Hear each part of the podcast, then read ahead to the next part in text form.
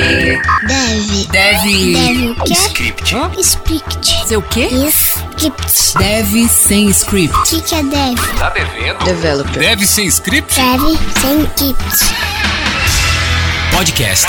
Deve. Deve sem script.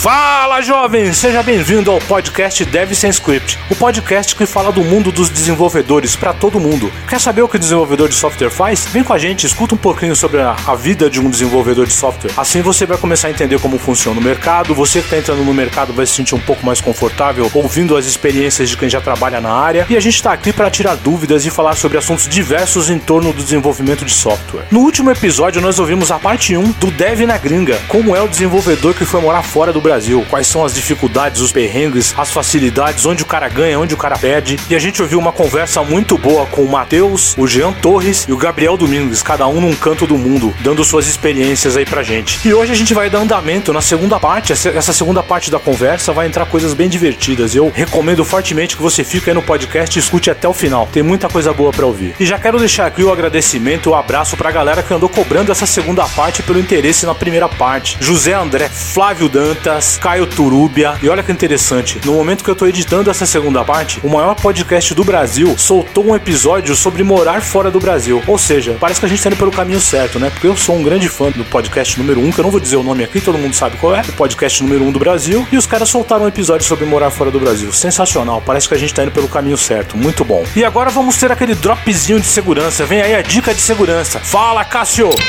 Dica de segurança.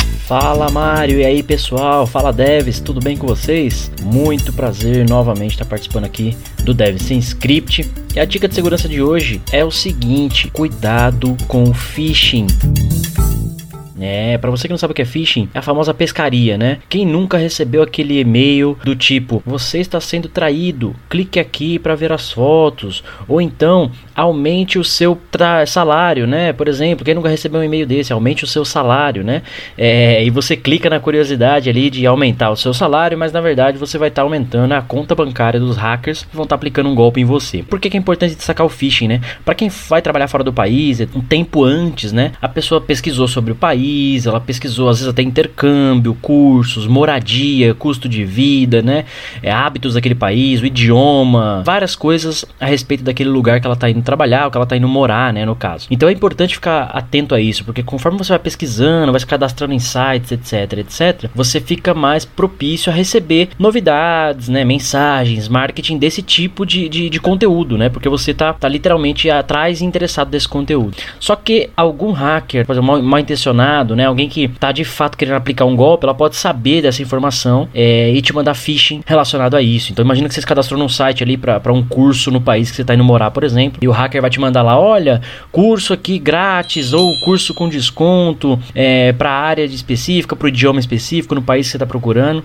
E aí você clica, você tá caindo num golpe ou recebendo às vezes um documento falso com, com malware, né, com alguma coisa assim. Então é importante destacar o phishing, as campanhas de phishing, né, elas acontecem muito forte na internet. E para você que está indo morar fora, ou mesmo que mora fora, né, vai estar tá pesquisando coisas sobre o Brasil, é muito cuidado que você também pode receber o inverso lá do outro lado, né? Você está lá na Alemanha, por exemplo, e recebendo notícias do, sobre o Brasil, clique aqui para baixar dinheiro, para receber um pagamento, imposto, alguma coisa assim, né? É, links do governo, coisas que os golpistas sabem que funciona para eles. Beleza, pessoal? Então fica aí mais uma dica para vocês do Deve Ser Script Phishing. Muito cuidado com a pescaria e para de ficar clicando nos e-mails aí do tipo clique, aumente o meu salário.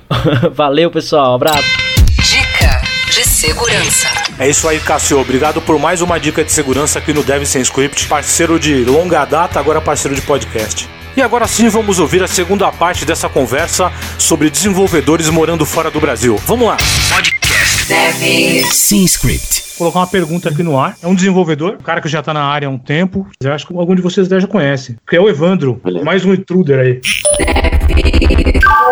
Fala Mário, primeiramente muito obrigado pela oportunidade de poder participar desse incrível podcast.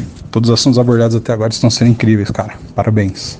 Eu gostaria de saber como foi a adaptação deles e dos seus familiares no novo país. Se a empresa ajudou de alguma forma para que essa adaptação fosse mais tranquila, se eles sentiram muita diferença entre os prazos de entrega das atividades com relação aos prazos que normalmente são estabelecidos para nós aqui no Brasil, tudo para ontem ou para semana passada, mês passado. Se eles pretendem algum dia dia voltar para o Brasil e como tem sido para eles passar esse momento de coronavírus. Alguns provavelmente solteiros ou que têm família, mas que estão longe das familiares aqui no Brasil, tendo que ficar trancado, muitas vezes sem muita amizade no novo país, né, cara? Um abraço, sucesso para todos nós.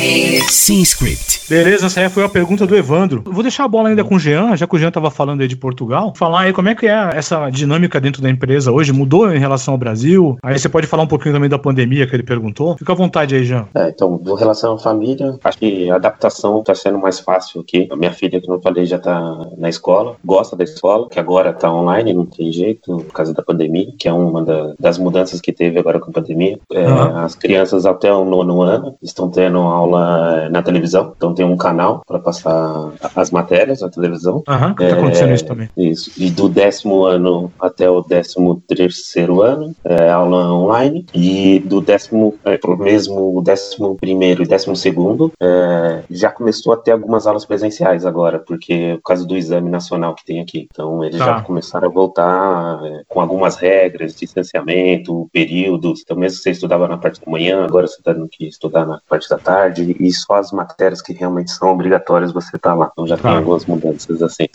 Meu filho tá agora prestes a entrar na faculdade, já escolheu o curso aí, agora vai começar só em setembro. E aí o, o ficar confinado, lógico, é difícil ficar aqui. Só que mais difícil porque ainda, por exemplo, minha esposa ainda tá no Brasil. E aí fica o, o pensamento nela lá, o que tá acontecendo no Brasil, e nós aqui também vivenciando isso. Ela tava um tempo agora sozinha, aí como a minha filha aula online, eu consegui conversar com o consulado aqui, consegui fazer o passaporte da minha filha, renovar o passaporte, e consegui mandar ela pra lá, pra ela ficar com ela. Então Que acho bom. que ela vai. É, então agora pelo menos ela tem uma companhia. E o Pedrão É. vai pra faculdade aí, é isso? Vai, vai pra faculdade de jogos. Ô, Pedrão, um abraço, hein, Pedro?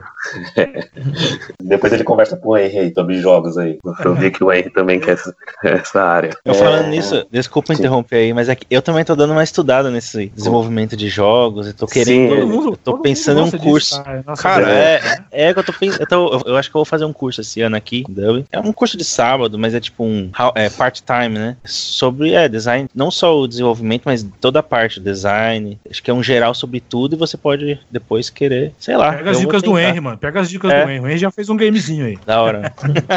Ô, Jean, você falou sobre a, a família, né? E a outra Sim. dúvida que ele colocou, se a cultura, a cultura da empresa, quanto a cobranças e prazos, entregas, é, é muito diferente do Brasil? Como é que é isso aí? Não, não é diferente. É igual, Não? a cobrança às vezes é pior. No, meu- no projeto que eu tô, a cobrança é constante, prazos. É igual, não tem jeito. Nos É, tem uma coisa aí- também que tem uma coisa também tem, que brasileiro acha também que os gringos são maravilhosos, todo mundo é, Ah, é, pô, é profissional. E cara, tem Certo. muita gente ruim também. Eu já trabalhei com muita gente que eu falava, meu, esse cara não é possível que esse cara é desenvolvedor sênior, não sabe Tem, fazer esse negócio básico. Ô. Matheus, ô, Então, Matheus, não, não fala de mim agora, bicho. Não fala no meu cara. É meu Não, é- podcast, as você não pessoas- pode falar isso, cara. As pessoas têm essa ideia de que, pô, só porque o cara é americano, só porque o cara é europeu, ele, pô, ele manja mais que eu. E, cara, eu acho que, no geral, cobrança e. Desenvolvedor, no geral, acho que o nível brasileiro é, é muito bom. Acho que é. É, é, eu acho que isso mesmo. Eu acho que a diferença do brasileiro é que o brasileiro eu acho que é mais flexível, podemos É. dizer. Exatamente. A gente não fica Eu fixo acho que é- em uma coisa, a gente abrange tudo. Então, É. quando você entra numa reunião, você consegue Eu- se expressar melhor. Eu É, eu acho. concordo. com- Eu acho é, é que assim, eu também eu não tô mais trabalhando com Dynamics, mas eu acho que pro Dynamics isso é uma skill que ainda é 10 vezes mais importante do que só para desenvolvimento. É, mesmo você sendo um desenvolvedor para Dynamics CRM, você ainda tem que lidar muito com o cliente, você tem que saber mais dos processos da empresa, você tem que saber se comunicar melhor, né? Sim, sim. Eu acho sim. que isso é uma coisa que os gringos pecam um pouco, eu concordo com isso. Eu cheguei aqui em Portugal, por exemplo, a ideia era para ser desenvolvedor em Dynamics. Eu fui desenvolver, acho que uns quatro meses depois. É, Era funcional o começo mesmo, a análise, entender com o cliente. Eu, eu falava, cadê a programação? Não era para programar? E eu já tinha, Ah, mas isso é bem comum em Dynamics. hein, Mesma Jean? coisa É quando eu comum, cheguei aqui. Sim, É. sim, por isso que eu tô falando, é igualzinho. Então, se for ver, quando a gente estava trabalhando aí no Brasil, é a mesma coisa. Você chegava, tudo bem. Dos projetos que eu participei, tinha um funcional lá. Quase todas as vezes tinha um funcional. Eu Mas acho que com toda, o trabalho. essa, sim, com toda essa colaboração que vocês deram agora, ficou bem respondida a pergunta do, do Evandro aí. Tem gente boa e gente ruim no mundo inteiro, né? É. Então, Sim. Verdade. É, e ainda a organização também, é, essas coisas, em todo lugar também, é, os projetos são pra ontem, é, as coisas estão tudo, a gente tá construindo um avião e o avião tá, tá voando, é, você tem que subir as É coisas em produção, é, essas coisas não mudam, essas coisas são igual em todo lugar no mundo. Quando eu, eu trabalhava numa, na consultoria, aí é a mesma coisa. Tinha clientes médios, pequenos, e quando eu, era tipo assim, a área tava começando, né? Foi uma área criar nova pro, pro Dynamic. Então eu tinha que. Eu ia nas reuniões com a gerente, né? Com a, com a mulher doida lá. Aí era isso. Você, você prometia coisas, às vezes, tipo, prometia a vaca voando. E aí era. Tudo sobrava pra mim. Então a gente tinha que fazer o- a parte funcional, tinha que fazer o dev. E é a mesma coisa, era tipo tudo pra ontem. A gente fazia. O, o cara tinha o, o CRM online e ele só. Ele não tinha sandbox, só tinha o dev, fazia o dev direto pro, pra live. Não tinha nenhum processo e, e nada. Mas aí a, na empresa que eu tô agora é, é legal. Tem o processo, tem o trampo, tem muito trabalho assim, é pra ontem, é tudo pra ontem, mas tem dias que é tranquilo nessa empresa, porque é tudo meio que planejado já assim. Então, isso é muito bom. é. É porque também, é, é- é, me corrija se eu estiver errado, mas é, É. como você falou, é meio que um pouco é, repartição pública, então deve ter um pouco É. mais de burocracia, né, as coisas. Isso, Deve isso, ser um é. pouco mais definido, uns processos mais definidos, Exato, exatamente exato, o que, que você tem que É, às vezes leva um. Nossa, é, isso deve Tempo ser uma assim. delícia trabalhar assim. É, é. As coisas chegam Quando eu- redondinha pra você. Não, Quando não eu- chega um cara que fica no seu ombro te cutucando, falando, Ah. dá pra você trabalhar nisso aqui? Dá pra você parar o que você tá fazendo pra você fazer isso? Sim, sim. Faz isso um é bom, remendo mas aqui, ó, faz um remendo. Às, É, vezes adiciona um campinho aí no, no CRM. Então, quando eu Isso. saí da consultoria e vim, vim pra lá, mas basicamente era por isso. Eu queria um, ah, eu quero um trabalho mais, mais sossegado. É sossegado assim, as timelines são meio que curtas, mas elas são tipo, é, por exemplo, dando um exemplo, a gente, ele- eles têm um processo, você faz o dev, você manda pra QA, aí QA, o, B- o BA testa com você e tal, aí tem um tempo pra, pra QA, depois eles, você- quando você vai pra UAT, você tem um tempo, então tipo assim, o projeto que eu tô lá agora, que é do, que é, que chama HIF, que é Health Ireland, que é da, da, tipo, da saúde da Irlanda, entrou em UAT, tipo, semana, essa, essa semana agora, que foi, tipo, dia 8, eh, começaram a testar UAT, que é a parte do que é o pessoal do business que testa, tipo, o pessoal, quem pediu o projeto. O projeto vai pra live em 9 de julho. Então, tipo assim, os caras têm esse mês inteiro agora pra testar UAT, aí vai voltar, tipo, pode voltar um bug ou outro, uma, uma change, mas então agora... assim. É, e agora eu tô, basicamente, segunda, agora eu vou começar num outro projeto. Porque já. É que agora tá, vamos dizer, por causa da pandemia, peguei esse projeto emergencial, atrasou todos os projetos. Mas normalmente é tranquilo, assim. Então. É, mas é mais, tipo assim, comparando com consultoria, é mais tranquilo. O de prazo e tal. Mas tem uma, por exemplo, porque tem, tem o gerente do projeto, aí tem o meu. O, o gerente da área. Então, tipo assim, tem bastante gente gerenciando, vamos dizer. Gerente pra todo lado. Gerente pra todo lado. É um projeto de gerentes. Gerente. Põe um é. gerente em cima do outro tal, eles viram um, É. um software. Normalmente, quando você pensa, tipo assim, o BA faz o documento, um business, você tem quantos funcionais ou quantos, tipo, business, business analytics para dev, né? Tipo assim, qual que é a proporção? Você pensa, ah, preciso de mais devs do que business analytics, né? No, no mundo certo. Lá é o contrário, lá, tipo, cada dev tem uns dois ou três BAs. então, às vezes, é, é complicado, porque chega e muito. mesmo assim, mesmo assim é capaz de bug pra produção, hein? É, é. É Vai, sim. possível. Deve. Chegou a hora do moleque falar. Oi, oi, oi, oi. Fala, moleque! Tudo bem? Ah, moleque É, doido! queria saber. Deve. E aí, Henry, beleza? Aham, tudo bem. Henry, eu tô com meus camaradas aqui, o Gabriel, Matheus e Jean. Boa noite, pessoal, pra todo mundo. E aí, Boa noite. beleza? Boa noite. Você conhece alguns aí, né? Teu irmão é o que você menos conhece, eu acho. É. O Matheus. É, Você não gosta dele, né? Sabe, Matheus, meu filho não gostava de você. né? Ele Pro Matheus Eu é lembro, boa eu lembro. tá? Eu Pro lembro Matheus que é o- bom dia. É, pra mim Ah, é é. bom dia já. É, é verdade. Mas É o, o. Matheus, ele era odiado pelos meus filhos. Eu lembro eu acho que o Henry falava. eu- O Henry falava que não gostava, né? É, eles não gostavam. Mas tudo bem, Eu- agora, hein? Agora eu não sou mais nenhuma ameaça, agora eu tô do outro lado do mundo. Agora você pode longe, ter seu tá pai só pra Ah, então você. tá bom. Meu pai não tem herança nenhuma pra deixar, não tem risco nenhum. Porque o Matheus, ele entrou, ele entrou junto, na empresa junto comigo num projeto. Entrou- entramos novos numa empresa e a gente já pegou um projeto fora de São Paulo e a gente viajava junto. É o Matheus, molequinho, o apelido dele era Messi, parecia um Messi em miniatura, ia comigo. E aí chegou lá e ficou, ah, quem é esse moleque? Falei, ah, veio comigo. Falei, ah, você é pai dele? Ele falou, ah, sou. Aí ficou. É meu pai, é meu pai, e ficou o pai dele. E, e teve gente na empresa que acreditava nisso. Esse era o projeto lá em Palhoça? Isso, esse É. mesmo. Já lembro as histórias, é muito engraçado. Cara, as histórias de lá dá um podcast inteiro. Dá. As histórias do hotel da nossa. Melhor nem levantar essa bola. Quando eu for mais velho, o que eu quero é morar no Canadá, que eu acho que é um lugar legal de morar e eu queria ir pra lá, né, morar lá. O que eu posso fazer antes de morar lá é fazer um intercâmbio. Algum de vocês tem experiência com isso, ou filho que fez intercâmbio? E como que é morar na casa de uma pessoa desconhecida? Olha só, hein? Pergunta boa, hein? É, eu tive experiência com intercâmbio, mas não quando eu era. Eu fiz intercâmbio quando eu já tinha uns 19 anos, 20 anos, então foi. Não, na verdade uns 21, então foi depois da faculdade. Então não cheguei a morar, é, não fiz aquele intercâmbio na escola, morando com outros pais, esse tipo de coisa. Mas a minha mãe, é, ela chegou a fazer isso na época dela, e ela falou que pra ela foi tranquilo até. Ela, foi, ela fez intercâmbio nos Estados Unidos, e eu acho que deve ser tranquilo, acho que depende muito da cultura. Acho que pro Canadá deve ser uma coisa bem, bem tranquila de mudar. É, eu tô pensando também em ir pro Canadá, então se você começar a pesquisar agora, depois me manda umas informações aí do que, que você achou que eu também tô precisando aí. Pode Vai juntar os irmãos aí no futuro, velho? É, É bom, Mário, que você só precisa ir pra um lugar pra ver seus filhos. é verdade. Fácil, Dia dos é pais, Dia dos pais é, é no Canadá. É. Diminui, diminui gasto É. pra caramba.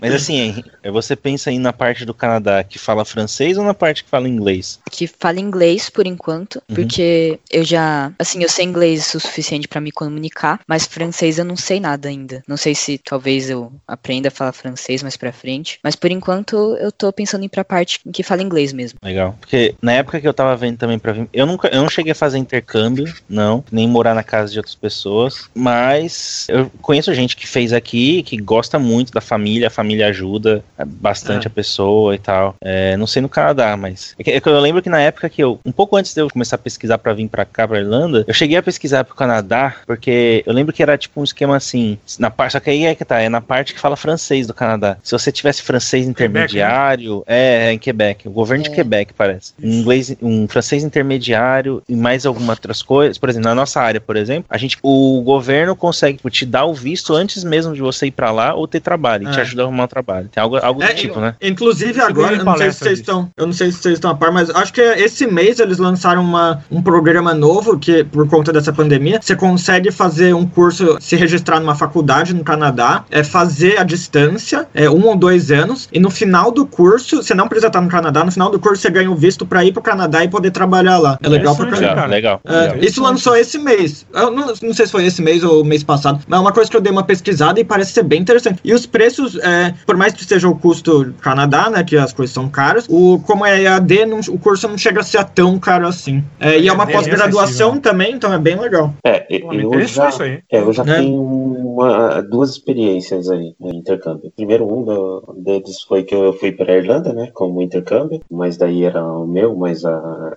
já era com mais idade, e eu fui para fazer o inglês, e, mas eu não fiquei numa casa de família, dividi a casa com outros brasileiros, um indiano, foi uma experiência legal. E a outra foi meu filho, meu filho fez o intercâmbio, ele fez o último ano do, do colégio, ele fez o high school nos Estados Unidos. É, ele voltou no meio do 2019, no meio do ano passado. Ele foi com inglês bom e realmente melhorou muito um ano, uma família só falando inglês. A família hoje considera ele como um filho e ele considera eles também como um, um- um pai e mãe que cuidaram. Pô, que legal, é, Diego. é, é sensacional. Você, você não cuida do moleque, né? Você alguém tem que cuidar. Sim, ele achou um pai e uma mãe lá. e ele conversa com eles direto. E eles sempre chamam ele para ir para lá. Já ofereceu várias vezes para ele ir lá morar. Mas daí tudo tem uma questão de morar e a gente tem as despesas e aí vai morar longe. E a gente fica sempre nesse impasse. E agora? Ele vai agora? Esse ano quase que ele foi para realmente para morar é, no, no final de 2019. Mas daí a gente falou, então agora como a gente tá com uma experiência nova, né, vamos ficar aqui um pouco em Portugal e vamos ver o que, que vai dar. E aí ele, ele achou uma outra, uma escola aqui em Portugal que o primeiro ano, é, os primeiros três semestres, é, um ano e meio, você faz aqui em Portugal e eu acho que os outros dois semestres você faz em Londres. Só que não tinha um curso que ele queria, que era o de E aí ele desistiu. É, então. E, e ele procurou aqui bastante nisso daí, para poder ficar um ano na Inglaterra e, e aprender ao, ao, local, né? A vivência do local, igual ele teve nos Estados Unidos. Então, assim, acho que depois pode conversar com ele, que ele tem bastante coisa para contar. E ele foi com muito medo, medo, assim, de conhecer. O, o programa dele, ele não conhecia nem a cidade que ele ia, nem a escola e nem a família. Era tudo o governo que escolhe. Eu, eu fiz para uma agência aí no Brasil e essa agência faz todo o trâmite e aí na hora que fala o governo aceitou, depois vem a resposta de qual a cidade que ele vai, qual a escola e depois qual é a família. É, Não, então, Caramba. é, então foi tudo no escuro. Ele não sabia, ele poderia ir em qualquer qualquer Caramba, estado é dos. Estados Unidos e ele poderia, por exemplo, para o Alasca, que era uma das hipóteses. Oh, poderia é um ser. bom lugar, bom lugar. Nossa, é isso. Eu, eu também ia preferir ir pro Alasca. Então, eu acho que para nós a gente gostaria mais, né? Agora eles eu não sei se É. eu não sei se eles gostariam. Mas daí ele acabou indo para Seattle. É, gostou muito, uma cidade, eu acho que eu morava em, no Brasil, eu morava em Osasco. Osasco tem 900 mil habitantes. Em Seattle tá quase isso também, eu acho que a quantidade. Ah, é igual, são, são iguais. É, Osasco e Seattle é bem parecido. Hein? Ô, A quantidade de pessoas. aí parou por aí, né? não, a quantidade só. Ah, não, é. E também, é, Seattle é divisa com o Canadá e Osasco é divisa com o mundo. É, então, tem isso, tem Vancouver ali perto.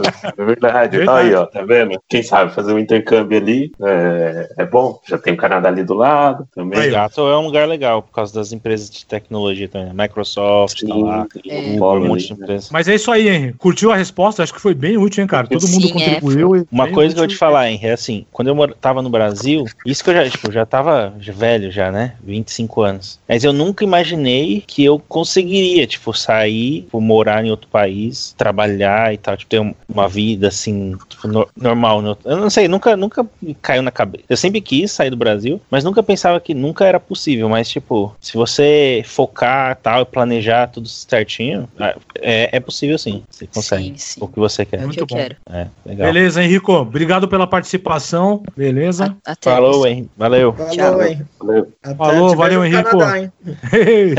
Pode deixar. Não, eu ia falar, Canadá eu quero ir no inverno lá, só pra pegar aquele, bastante neve. Ah, é só ir pro norte do Canadá que o mundo acaba. né? Você bate, na você bate lá na barreira da Terra plana. Lá. É. Você, você cai. É. E essa foi a pergunta do moleque, hein? Sim Script. Qual foi o maior perrengue que vocês passaram fora do Brasil, cara? Em qualquer um, coisa que vocês lembrem aí que seja perrengue, divertido, engraçado, difícil de resolver. Eu vou começar aí com, com o Gabriel. Ixi, eu vou. Eu tentei lembrar que, tipo assim, muitas coisas a gente pensa, putz, é, é uma coisa engraçada, acontece na hora, mas vocês, tipo, depois de uns anos você até esquece. Mas quando eu cheguei aqui, é, acho que foi pra mim, foi mais complicado pra minha esposa, que não, tipo, não tinha inglês e tal. Então, pra ela sair e fazer as coisas sozinha, às vezes aconteciam algumas coisas engraçadas, umas, umas, umas coisas do tipo, ela saiu com, com as amigas, porque ela, ela estudava também, e foram pedir, tipo, um lanche no, no, num lugar aqui. É bem comum. Aqui eles não. No almoço, eles, tipo, só comem um, um lanche. Eles não têm aquele almoço igual ao Brasil, sabe? Comida. Sei. Tal. É mais no Sanduíche dia- resolve. É, sanduíche no almoço e o dinner deles, que é a, a janta, aí sim é algo mais, mais pesado. Aí, é, eu, o café da manhã também, bem reforçado. Café aí, com feijão, Gabriel? é, Feijão e linguiça? o, o Irish Coffee, eu- esse é, É. bom. Ah, não Irish Coffee, Irish Breakfast. Irish Coffee é a bebida, né? É o café, Café com uísque, né? É. É, aí ela foi pedir um, um lanche, isso sozinha, assim, eu tô contando porque é engraçado. Aí ela foi pedir e aí eles, eles falaram, eles não sabiam falar muito inglês, falaram, ah, esse aqui, chicken fila, que é tipo o filé de frango, né? Só que a mulher pegou e botou os filé de frango no, no- dentro do, do saco e deu pra elas. Não deu um lanche de filé de frango, só filé de frango. e tipo, porque tipo, o lanche de filé de frango seria um, um, um roll, né? Que eles chamam o pão aqui de roll, é, tipo aquele baguetinho. Mas é essas coisas engraçadas. Mas o maior perrengue também quando a gente chegou foi quando eu cheguei aqui, que eu te falei, eu arrumei trabalho na primeira semana. E eu arrumei trabalho antes de ter um lugar pra morar. Então quando eu cheguei aqui, eu morava no. Eu, a gente pegou um hostel, né? E aí com os dois, tipo, dentro de um quartinho do hostel. Aí casa, que Matheus e Jean que já moraram aqui, sabem que é muito difícil arrumar casa aqui. É, É. uma das coisas mais É verdade, complicadas. é verdade. Aqui também, tá? Eu descobri que aqui em Portugal também. É Também, igualzinho. é. Então, mas é meio que então geral, assim, na Europa. E caro também, né, Casas são caras, caro pra- pra são, caramba. aluguel é muito muito caro, aluguel é muito caro e você não consegue, por exemplo, aí é, eu consegui arrumar um, um flat, eu pagava 800 euros por mês, num flat que era literalmente um quadrado, um cômodo. O Mário chegou a ver que eu, é, tipo, era, era assim, a cama, na frente é, guarda-roupa, do lado aquela piazinha, um frigobar e só, uma janela, uma porta e um banheiro. Esse foi um dos, das coisas, quando a gente chegou, eu tinha uma semana só de hostel pra ficar, aí nessa semana eu fiz entrevista em dois lugares, aí um dos lugares já me chamou pra começar a trabalhar e eu não tinha hum, a casa, aí você tem que, esse é um, por exemplo, você, você chega e aqui, como é muito difícil arrumar casa e muita gente quer arrumar é, pra alugar, né, que eu digo, tem um site que chama Daft, que é onde todo mundo vai, só tem, só tem um site, assim, o mais conhecido, né, e o pessoal bota os anúncios lá, só que tem muito anúncio que é golpe nesse lugar, Hum, então, tipo É. assim, a pessoa te liga e às vezes me manda o dinheiro e eu te mando a chave. Coisas assim. É, E dá aí, um depósito de 100 Dá um euros. depósito. É. É. é, porque é o costume aqui, tipo assim, você vai, por exemplo, o lugar eu fui alugar, é 800 euros por mês. Aí você tem que dar um depósito de 800 e mais o primeiro aluguel pra entrar. Então, na Ah. hora que você que a pessoa aceita e fala, tá bom, vou, se você quer ficar com o lugar, você tem que dar o depósito. E esse foi um dos lugares. Aí, tipo, no mesmo dia, a gente teve sorte, por um acaso, procurando lá, era o último dia, eu já tinha, eu já tinha bucado, tive que pagar um hotel mal caro, tinha bucado uma semana de um, de outro hotel, porque eu não achava mais lugar, também não achava rosto, não tinha vaga. Aí a gente bucou a semana, só que, tipo assim, no mesmo dia, na mesma hora que eu, que eu buquei o, o hotel, a gente pegou e falou, ah, vamos dar uma olhada no Daft, né? Ficava olhando, ficava olhando Daft dia e noite. Aí apareceu um, esse flatzinho, aí vamos lá ver. Aí a pessoa me eu mandei mensagem, né? A pessoa me respondeu dizendo, ah, vai, pode vir, tipo, sei lá, quatro horas pra ver. Aí a gente falou, ah, beleza, legal, achamos um lugar e tal. Quando a gente chega lá, tinha uns 10 numa fila na, na porta da frente pra ah, ver. é o leilão, é o leilão É, é o imóvel. leilão, o leilão de imóvel, isso. Aí a mulher chama cada um de uma vez, aí por um acaso vai funcionar assim. A pessoa vai com a sua cara ou escolhe você. Aí Uhum. eu falei lá, e eu tipo, eu nem tinha começado a trabalhar. Eles tinham aceitado é, a oferta e eu falei, beleza, eu comecei a trabalhar tipo na outra semana. Mas eu ainda não tinha, ou não, ah, eu tinha uma entrevista, mas não tinha ainda feito a, a oferta e tal. É, só tinha conversado a primeira vez com a pessoa. Então não tinha emprego garantido, mas aí eu falei pra- Aventura total, hein, Gabriel? é, é, aí eu falei pra mulher lá, não, não, eu trabalho nessa outra empresa aqui, na empresa que eu tinha feito a entrevista. Só que eu acabei indo trabalhar na segunda entrevista que eu fiz. Ah, Então, nem tava- Só que se você fala que não tem trabalho, tipo, eles não vão Ah, já é, alugar. Aí ah, conseguimos, deu sorte. Aí no mesmo dia eu te- consegui cancelar o hotel, então não, per- não, não acabei perdendo dinheiro. E eu fiquei- acabei morando num lugar bom no, no começo, que é em Dublin 6, ali bem, era bem no centro, você consegue ir a pé e tal. Mas é isso mesmo, assim, quando você chega, a maior, maior dificuldade é essa- essas coisas. ah tipo, mas cara, você se casa e tal. Deu tudo certo, pô, É. né? É, e vai um pouco de sorte também, né? É.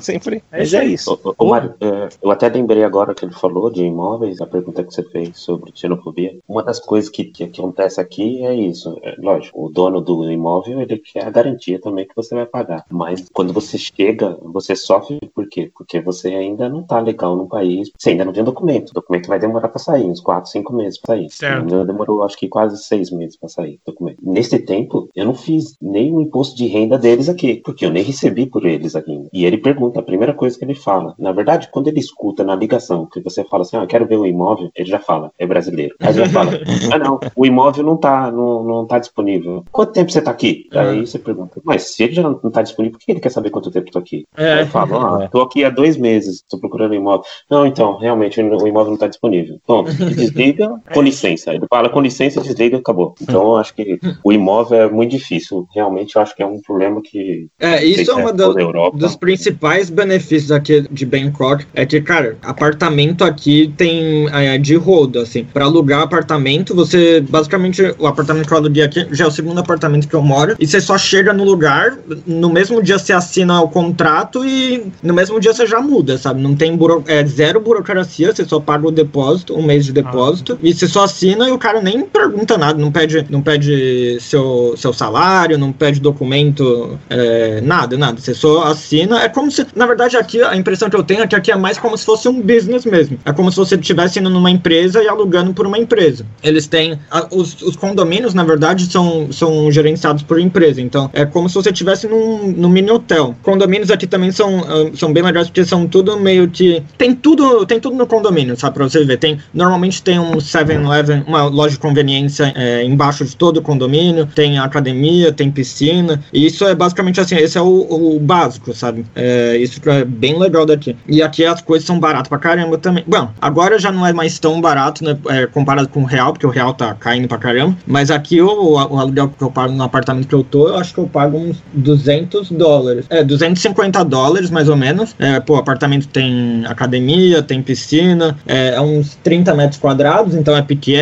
mas tem caras vão mudar é, pra aí, cozinha Matheus. separada. É, aqui é, em questão de apartamento é, é o principal benefício daqui. Em toda e isso em to, e aqui a principal coisa é porque é, você pode morar em qualquer lugar da cidade, porque aqui o transporte é, é, é bom, é, tem metrô, tem o VLT deles aqui também. E aqui eles têm um sistema também legal de transporte que mesmo quando você mora um pouquinho mais longe do, do metrô, eles têm bastante é, motocicleta que leva assim os caras que ficam no- nos pontos nas estações do metrô que levam você para para área mais residencial. É, aqui no meu prédio também eles têm um serviço de já incluso no prédio do me- meio que um não um motorista particular, mas é um cara que fica numa numa vanzinha, num tuk-tuk e eles levam as pessoas da, do prédio do condomínio para a estação do metrô. Então é uma pessoa que só fica lá embaixo só é, fazendo esse transporte das pessoas do condomínio pro metrô. Isso é legal pra caramba. Ô, Matheus, e com o inglês aí dá pra se virar bastante ou você já tá falando tailandês? Ah, cara, é, aqui você se vira bastante, mas é, eu, eu estudo tailandês aqui, né? Eu tô no, no visto de, tu- de educação. Mas, cara, eu já cheguei à conclusão de que é impossível aprender tailandês.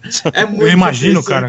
É muito, muito diferente, difícil. cara. É, é porque o, o principal problema de tailandês aqui é, é. Eles têm som muito diferente. Então, assim, você aprende, mas, cara, quando você vai falar, ninguém te entende. É impossível das pessoas te entender. Porque eles têm muito som que a gente não tem. Então, é, por exemplo. Bom, eles têm. Só pra começar, eles têm, eu acho que, 29 vogais. Então, só isso já é difícil pra caramba.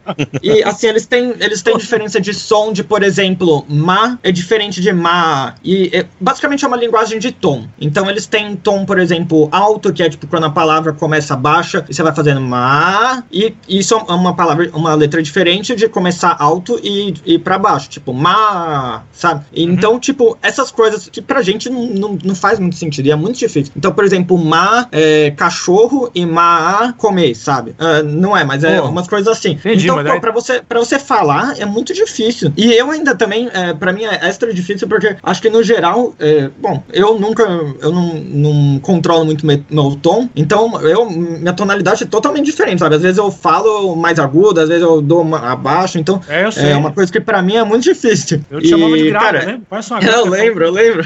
quando, quando passa um pouco do, da bebida, vira mais grave ainda. Pois é.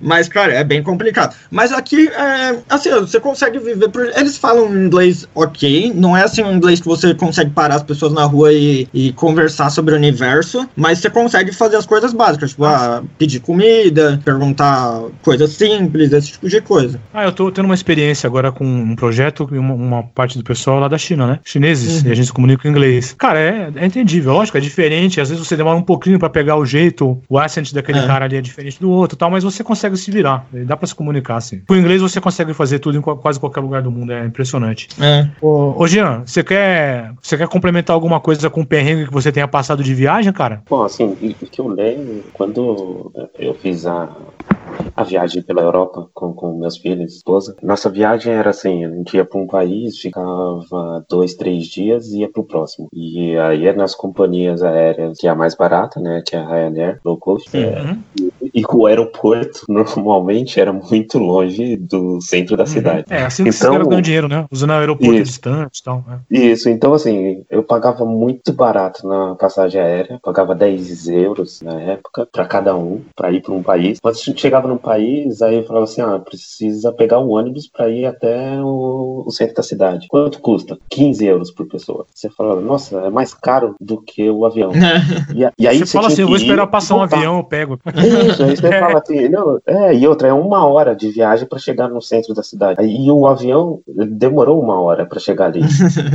Aí, É, você- aí, é, é, aí comecei a ver, na hora que eu já tava, sei lá, no, no quarto, quinto país, era a mesma coisa. Aí você fala, aí você começa a ver as suas contas, que você fala, nossa, eu tava planejando uma coisa, já começou a mudar, né? E fora que todo o planejamento de, ah, tem que pegar o avião nesse local, nesse dia, nessa hora. Então, como que eu chego nesse aeroporto? Aí faz toda a logística para chegar no aeroporto. Quando chega no aeroporto, aí depois você já tem que pensar no próximo. Quando você chega no próximo, agora você tem que achar o hotel. Quando você acha o hotel, aí, por exemplo, na Espanha, nossa, eu reservei o hotel para quatro dias depois do que eu tinha chego lá. Quando eu entrei, a mulher falou assim: eu não ia nem deixar você entrar. Quando você tocou a campainha, eu não ia nem deixar você entrar, porque hoje não tinha reserva para hoje. Só que eu vi que tinha criança, acabei deixando entrar. Mas a sua Senão reserva ia virar morador de quatro rua dias. por quatro dias. Né? É. Quatro dias morando Aí eu falei, é, e agora? Aí ela, muito gentil, ela conseguiu um outro apartamento, conseguiu um apartamento melhor ainda do que a gente tinha pego. É, não quis cobrar extra por isso. E aí ela falou, como vocês estão em quatro, os meninos, vou, reservar um, um- um quarto melhor pra vocês. Então ela conseguiu resolver. Eu acho que esse Se fosse foi o um- Matheus, ia ficar na rua, não ia? Você é Ah, criança. pô, certeza, certeza. Essa é a vantagem de ter filho bonito, Jean, porque você é feio, né, bicho? A mulher Sim, mas os meninos são bonitos. é, ter filho bonito ajuda. Você tá louco? Já pensou ficar quatro dias sentado na porta do hotel com cara de cachorro doente? Esperando chegar o dia de entrar? Pensou? E eu acho que aqui em Portugal, é, na verdade, as palavras são diferentes. Como Mas eu acho que você tá falando amigos- português bem até, cara. Sabia? Cara, a primeira vez que eu tava. que eu comecei a trabalhar aqui, que tinha o cara português, quando eu. A primeira vez que eu fui falar com português, eu fiquei assim, tá bom, não entendi nada que esse cara É falou. melhor falar inglês do Não que. entendi nada. É. Falar Não, tem hora inglês. que é assim mesmo. É verdade isso, cara. É, eu entrevista também já passei por isso. com o pessoal de Portugal e foi. Cara, eu quase pedi pro cara, falei, tem como você fazer uma entrevista em inglês, cara? Porque É, eu não entendi nada que ele me perguntou em Porque português. meio que assim, em inglês, o nível dele vai ser o mesmo que o seu, porque não é a primeira É, língua dele também. Aí os dois meio que se entendem. Mesmo você É falando verdade. errado, às vezes, que você. alguma- Algumas vezes você fala coloquial, você vai falar errado mesmo, né? É o inglês que você aprende na escola. Talvez quando você fala com alguém daqui, tipo assim, não que esteja errado o inglês, mas eles não usam aquilo pra se expressar daquilo É. que você tá querendo se expressar. jeito. Aí eles É. não vão entender. Aí, só que, só que o português vai entender, e o, ou o brasileiro. Tem esse, esse esquema. O inglês vai bater, né? O inglês Vai, bater. vai. Mas Tá tem, falando- tem discussões aqui que eu não consigo entender mesmo. Na hora que eles estão discutindo, aí é difícil. Aí não- Quando os caras falam pra você, ó, ô Jean, pega o rabo da bicha pra tomar uma pica. essa, essa bicha para tomar a pica. Aí pronto. E você, Messi? Mateuzinho tem uma história aí, hein, Matheus? Eu tenho uma lista de, de perrengue bem grande ao longo dos anos, mas eu acho que o último perrengue que eu passei, que é. Que na verdade, esses meus últimos dois anos foram um puta de um perrengue aqui, mas é. Basicamente porque aqui eu não tô com. Eu não tô com. Bom, agora eu tô com visto de estudante, então deu uma, uma acalmada. É, mas basicamente o que as pessoas fazem aqui é que aqui é diferente da Europa, que na Europa, quando você entra lá na, na região. Putz, eu esqueci o nome. Lá na região. Ah. Exchange. É, isso, isso. É. Nessa região você pode ficar três meses, acho. E depois, quando você sai, você tem que ficar, acho que uns cinco ou seis meses sem poder entrar. E aqui na Tailândia você não, não tem esse período. Então o que as pessoas fazem? As pessoas entram com visto de turista aqui, eles contratam uma van é, nas cidades que te levam até a fronteira. Você cruza a fronteira para outro país e entra de novo é, para Tailândia e renova o seu visto, basicamente. Isso é uma coisa. é coisa de é, brasileiro, hein, velho? Legal. Não, não, isso é uma coisa comum, todo mundo faz É? isso. É, é visa, eles chamam de Visa Run. É, basicamente, eles pagam alguém, uma van, vai todo mundo pra fronteira, cruza a fronteira. É igual aqueles. É igual um parque de diversão, sabe? Você sai da fila, é, você sai do brinquedo e volta pra fila de, de entrada e, e vai embora, sabe? E é uma coisa bem comum. Eu conheci gente aqui, eu tenho um amigo francês que, que mora sete anos aqui fazendo isso. E a cada dois meses é, ele tem que sair do país e volta e tá tudo tranquilo. E, cara, é uma coisa bem comum. Então é, é assim, aquele tipo de coisa que você não tá ilegal, mas você tá na margem da lei, sabe? Se o, se o cara te parar é, na fronteira e falar, ó, você já é a décima vez que você tá entrando no país, né? O que, que tá acontecendo? Você tem margem pra, pra, dar, pra dar merda. Se o cara E olhar torto fazendo- pra você, ferrou. É, você fica à mercê do, do, do cidadão, né? Esse É. é o problema. E eu tava nesse esquema a primeira vez que eu vim pra cá. Eu tava fazendo isso e, pô, aqui as, as passagens de avião são, são bem baratas, então, pô, a cada três meses eu, eu ia pra, pra Singapura, fui pra Indonésia e, pô, pagava tipo uns 200 reais na, na passagem, no ticket do avião. É, era uma coisa que eu precisava sair do país mesmo, então, Pô, vale ao invés de pagar alguém para ao invés de pagar alguém para ir e é, sair e voltar pro país no mesmo dia, eu preferia passar uns dias em outro lugar, gastar um pouquinho mais, mas pelo menos conheço um pouco é, uns lugares diferentes. Aham. Daí, pô, eu fiz isso umas três vezes, acho, três ou quatro vezes, e daí na, na quarta vez, acho que na quarta vez que eu, que eu entrei, é, eu tava voltando de avião, tava voltando das Filipinas com a minha namorada, porque a minha namorada é filipina, daí a gente tava no, no aeroporto, daí os caras me pararam, me puxaram de lado e falaram, ah, é, você, a gente vai ter que é, conversar um pouco. Daí eu falei, ah, tudo bem. Daí me chamaram lá pra salinha, né, fui na salinha, os caras começaram a fazer entrevista e, e só batendo, sabe, só perguntando, o que, que você tá fazendo aqui, é, que que você, é, por que que você, é, por que que você entrou no país, por que que você tá entrando no país várias vezes, blá, blá, blá, qual que é o seu propósito? Daí eu falei, ah, eu sou turista, né, eu tô conhecendo o país, blá, blá, blá. Daí a mulher começa a falar, não, você não é turista, você tá trabalhando aqui, é, e, e, na verdade eu já tava trabalhando, só que eu- o cliente que eu trabalho é nos Estados Unidos. Isso também é outra coisa que eu tô, que eu, na época eu tava meio ah, na margem da lei, porque assim, é, não é ilegal, porque eu não tô, mesmo que eu não tenha visto de, de trabalho aqui, eu não tô trabalhando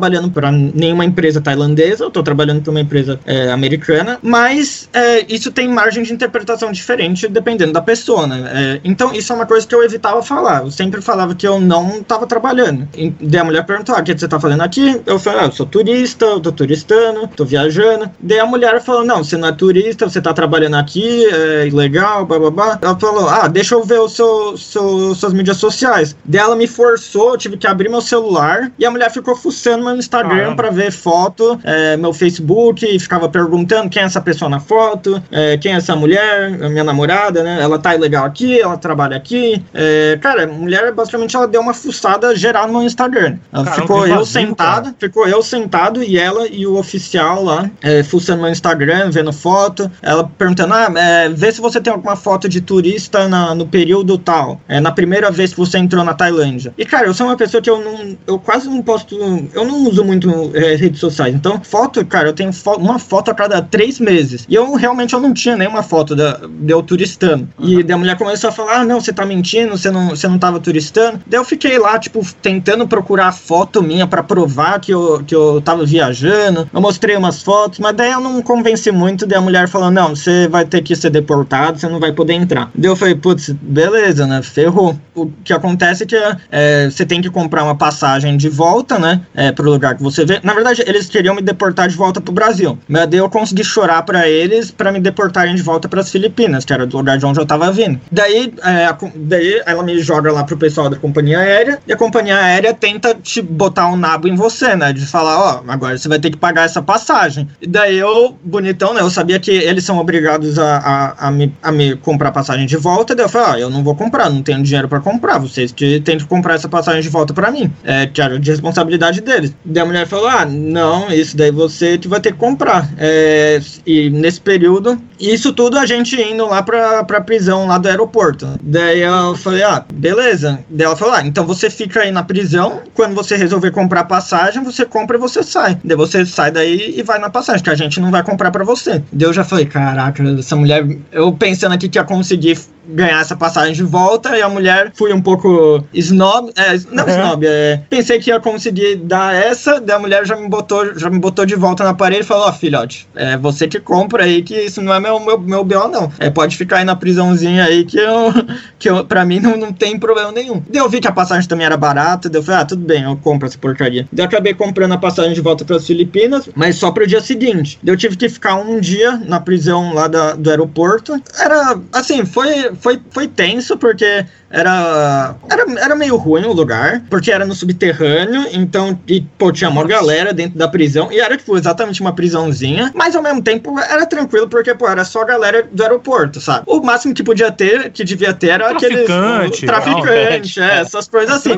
Mas não era, né? tipo, As assassino, sabe? Provavelmente. É, provavelmente eram as mulas, só essas coisas. É, o único problema é que na Tailândia tem muita barata, então lá também tinha umas baratas, mas foi tranquilo. Mas é, eu fiquei um dia só. É, o- é, eles tinham também Wi-Fi lá, então. Não Wi-Fi, o sinal de, do 3G também pegava, então, pô, eu fiquei no computador. Ainda consegui fazer a proeza de trabalhar um pouco. Tem no meu currículo agora a, a façanha de ter feito um gate push direto da prisão da Tailândia. Olha, é, porque isso também é outra coisa. É, isso também é outra coisa que as pessoas não sabem, né? Mas quando você tá viajando, as pessoas acham que você é, não trabalha, mas você tá viajando, mas você tem que trabalhar também. Então, é, as coisas do projeto estavam rolando e eu tava lá preso no fim do mundo, sem poder trabalhar de casa. Então, você tem que dar os seus pulos. E nisso foi tranquilo, porque lá tinha, tinha cabo de energia, pô, foi, foi bem tranquilo. Daí eu fiquei um dia lá, deles me quicaram de volta para Filipinas. Daí quando eu cheguei nas Filipinas, isso tudo foi engraçado, porque é, foi, tipo, é, eu fui escoltado, sabe? Os caras me levaram do, da prisão até o, do- até o avião. Tive embarque prioritário, né? Fui o primeiro a embarcar, acompanhado lá do, do oficial. Então foi uma experiência engraçada. Bandido, né? Agora, Bandido. Agora foi, agora foi engraçado, é, mas na época, na hora, na hora foi meio. Não, assim, eu não passar fiquei, não fiquei tenso, mas é, foi, foi uma experiência tipo, ah, que merda. Daí cheguei nas Filipinas, daí é, o oficial me escoltou até a área de embarque lá, daí cheguei lá, os caras da Filipinas falaram: não, você também não vai poder entrar aqui não, porque na Tailândia eles te bloquearam, então a gente também não vai, não vai aceitar a sua entrada aqui. Eu falei: caraca, aí vocês me ferram, né, velho?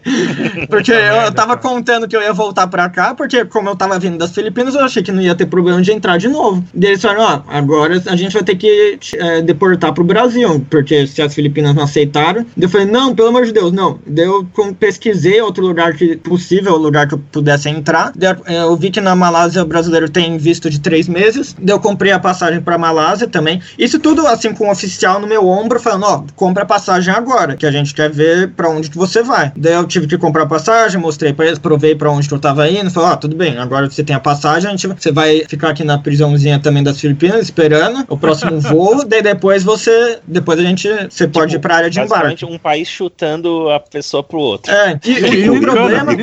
né? E o problema é que, como eu não entrei nas Filipinas, eu tava. é, nessa hora eu tava meio que. Eu tava sem nenhum visto, né? Então eu não. não eu tava no, naquele limbo, limbo aéreo, né? Eu não tava em nenhum lugar. E esse que foi, na verdade, esse que foi o problema. Eu acho que eles negaram meu visto nas Filipinas, porque o que tava no papel pra eles é que eu tava. fui negado o transporte. pro- provavelmente, talvez o Gabriel saiba explicar isso melhor que eu, mas basicamente o, o transporte, eu tava vindo é, do aeroporto, do aeroporto da Tailândia, eu não tava vindo da Tailândia. E pra eles esse é um transporte diferente. É tipo, ah, é um Aeroporto transporte de território aeroporto para internacional, aeroporto. basicamente. É, então pra eles eu, eu não tava vindo de um território amigo, sabe? Eu não tava vindo da Tailândia, eu tava vindo do aeroporto da Tailândia. E eles, por isso que eles negaram minha entrada, porque como eu não tava, tinha sido negado, é, eles não gostaram também da minha cara, provavelmente. É, daí, normal, eu, normal. daí, nessa hora, é, quando eu consegui ir pra área de embarque, é, foi na hora que o oficial é, parou de me seguir, daí eu tava oficialmente na área de embarque. Daí acho que isso que foi que me ajudou, na verdade, pra entrar na Malásia. Porque nas Filipinas eu, eu fui tentar entrar no, no país com um oficial do meu lado, é, com o, sem nenhum carimbo no meu passaporte e com um papel dizendo que eu tinha sido negado. Eu acho que os caras olharam pra minha cara e falaram: ah, agora você também não vai entrar aqui. Mas daí na Malásia eu embarquei como passageiro normal, eles me largaram lá na área de embarque, eu é, fiz o embarque normal. E daí quando eu entrei na Malásia, finalmente eles deixaram eu entrar. Só que daí depois começou o outro problema, que é agora eu tava com.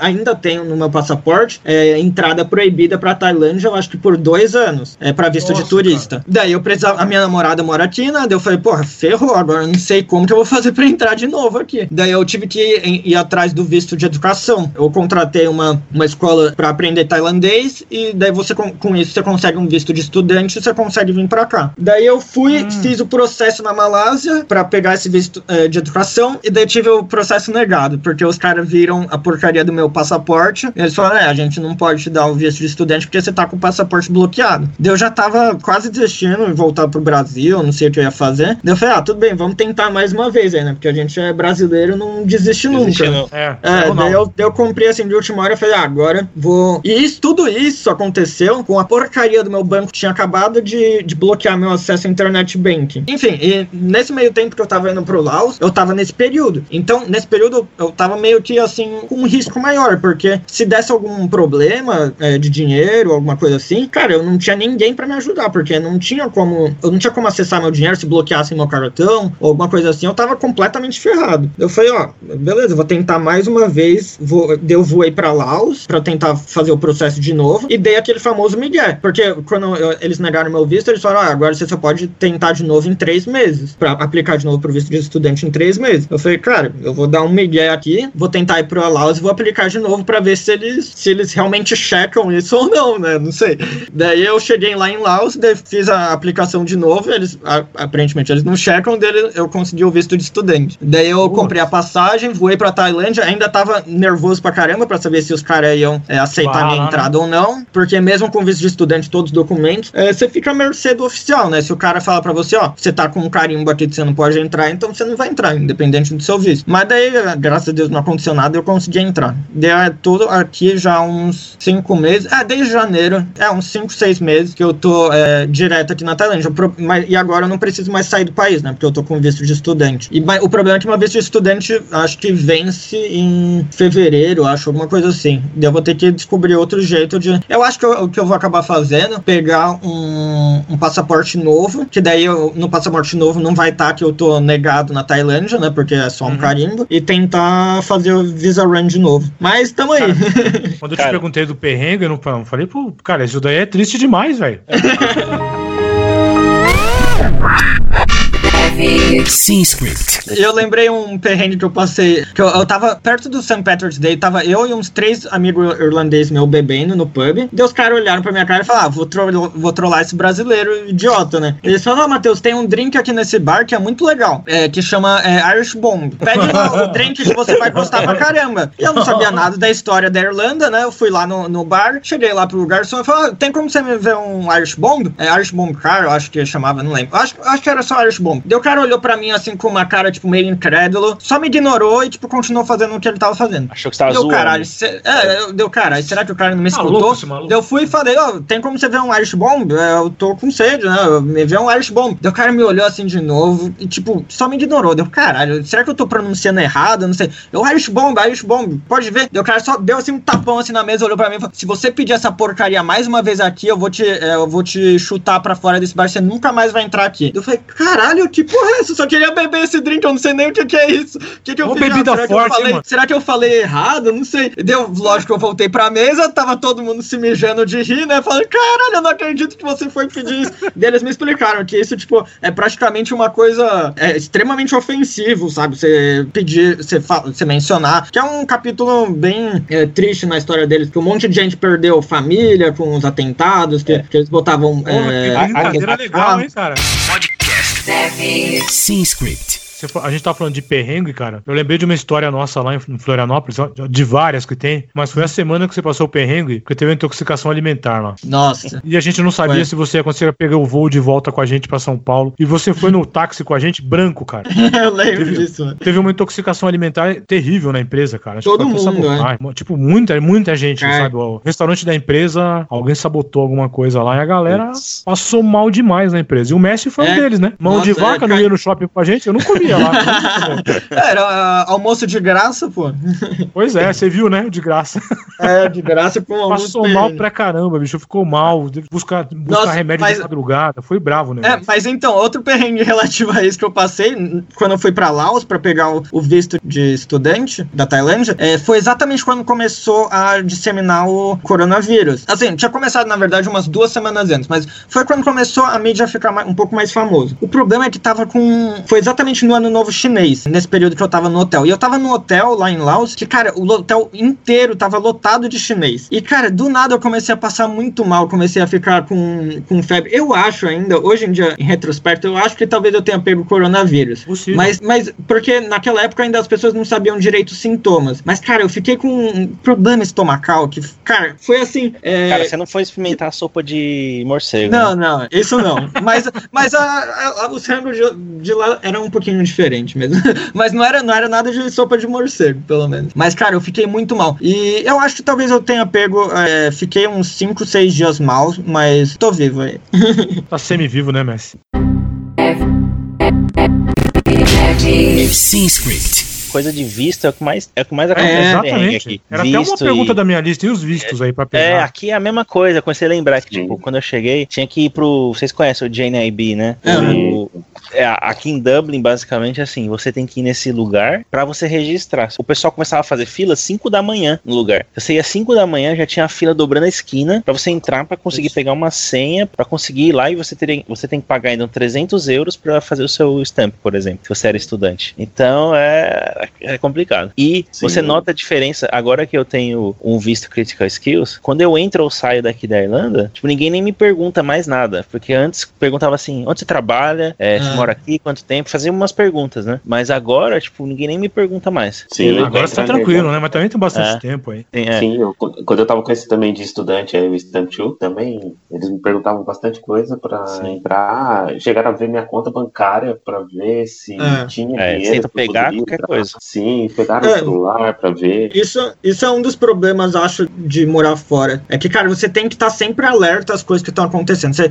eu, eu, pelo menos, eu sempre tenho que, que saber as datas que os meus vistos vencem, o dia que eu tenho que renovar. É, aqui também eles têm um negócio que é um 90 Day Report, você tem que é, reportar onde você tá morando a cada é, 90 dias. Então, cara, eu, eu sempre tenho que ter coisa é, no meu radar pensando é, o que, que eu tenho que fazer só pra viver, sabe? Isso é uma das, dos benefícios no Brasil. No Brasil você não precisa fazer nada. A única coisa que você precisa fazer é lembrar uma vez por ano que você tem que enviar imposto de renda. E mesmo assim, mesmo se você não enviar, ninguém nem, nem liga, sabe?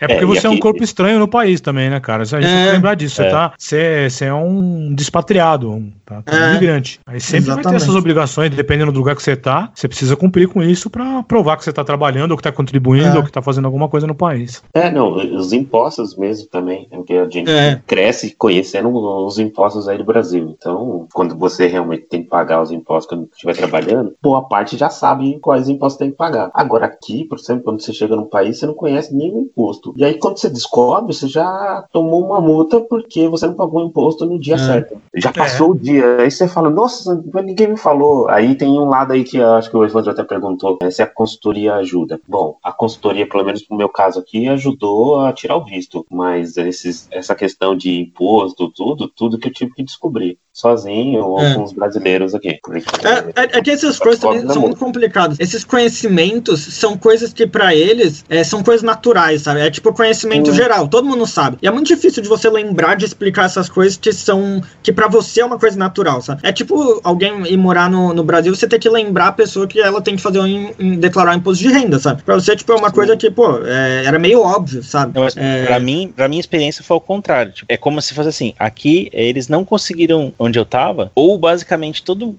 é, a maioria das pessoas que são irlandesas mesmo, ou que trabalham aqui, né, não trabalham numa empresa tipo grande, como Microsoft ou, ou Google, que tá tipo sempre trazendo gente de fora. Então já tem gente lá dentro do RH que conhece o processo e tal. Uhum. Mas empresas médias e pequenas, e- pequenas, eles não conhecem o processo de como que eu preciso, que visto que é que eu preciso, o que é que eu preciso. Então isso foi um pouco de dificuldade também nisso, porque eles não, eu tive que ir lá atrás e, e mostrar pra eles e dizer como é que fazia, entendeu? É a mesma É, coisa, tipo, o Mário tá aí no Brasil, como que quem não é brasileiro e quer um visto brasileiro, como é que faz pra... Eu não sei, É. tipo, Não, muita É, gente, não coisa- sabe. É. é, Verdade. então, é a mesma coisa. Eles sabem, assim, me ajudaram com o processo de, tipo, é, os taxas, né, os impostos e tal, mas a outra questão do, do visto que foi mais complicado. É. Mas, E o problema é que essas coisas burocráticas também é, nunca são muito certas. É, Nunca é tipo, ó, você faz isso e você vai conseguir o visto. É sempre tipo, ó, tem uma pessoa que fez assim, tem outra que fez de outro jeito, tem outra que fez de outro jeito, e você escolhe. É, tem Ou essas você você vai descobrindo aos qual você vai poucos, fazer. É, Você vai lá e descobre E- que falta isso. Vai lá que descobre. Ah, isso é acontece exatamente, muito é meio no... Tanto. É. É, esse negócio de imposto é engraçado. Quando eu cheguei aqui, como eu não tinha o PPS, né? Que é um. O CPF daqui, né? Então eu não, eu não tinha e já comecei a trabalhar. Quando você não tem como mais trabalhar, aí eles te botam na, no imposto tipo de. É que aqui o imposto funciona em bands, né? Tipo, Então, tipo, tem patamares diferentes. Aí o imposto que eles me colocaram, como você não tem um PPS, é no emergencial. O emergencial, assim, paga mais imposto que a maior porcentagem de imposto. Agora eu não lembro se é 40% ou um 45%, um negócio assim. Então, eu, tipo assim, nos dois ou três primeiros meses eu paguei, tipo, mais da metade do salário, quase metade do salário de imposto. Porque eu tava nessa na, na emergência. Só que eu não sabia que, tipo, depois de um ano eu poderia pedir o. Ah, o é, esqueci o nome, tipo, reem- é, tipo um reembolso do, do imposto. Todo ano. Restituição. Todo, no próximo, restituição, é. Todo o próximo ano você sempre pode pedir a restituição dos, dos quatro últimos, três ou quatro últimos anos que você tava aqui. Eu só fui descobrir isso, tipo, ano passado. Aí eu recebi, cara, uns, sei Uma lá, quase bolada. 3, mil- quase 3 mil euros. É. Ah, legal. De, tipo, de restituição. É, mas isso pelo, menos, isso pelo menos é aquela surpresa boa, né? É, uma surpresa boa. é. Mas aí você não sabe, tipo, aí só um amigo É. meu falou: ah, você tem que ver isso e tal, mas se você não ir atrás, e aí depois de quatro anos você perde. Então são coisas assim que você tem que ir atrás mesmo. Ô, caras, eu quero, quero agradecer aí a, a disponibilidade, que eu sei que não é fácil. O Matheus acordou às 5 e meia da manhã pra fazer essa conversa com a gente, né? É. E vo- E vocês já estão no- na madrugada aí, né? Gabriel É, e 10 Né? duas agora.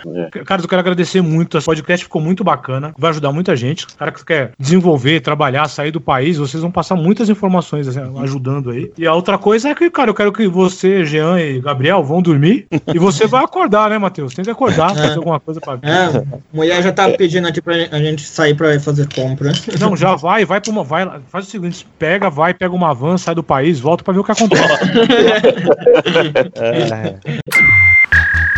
Deve o quê? Script. Deve ser script? O que, que é deve? Developer. Deve sem script.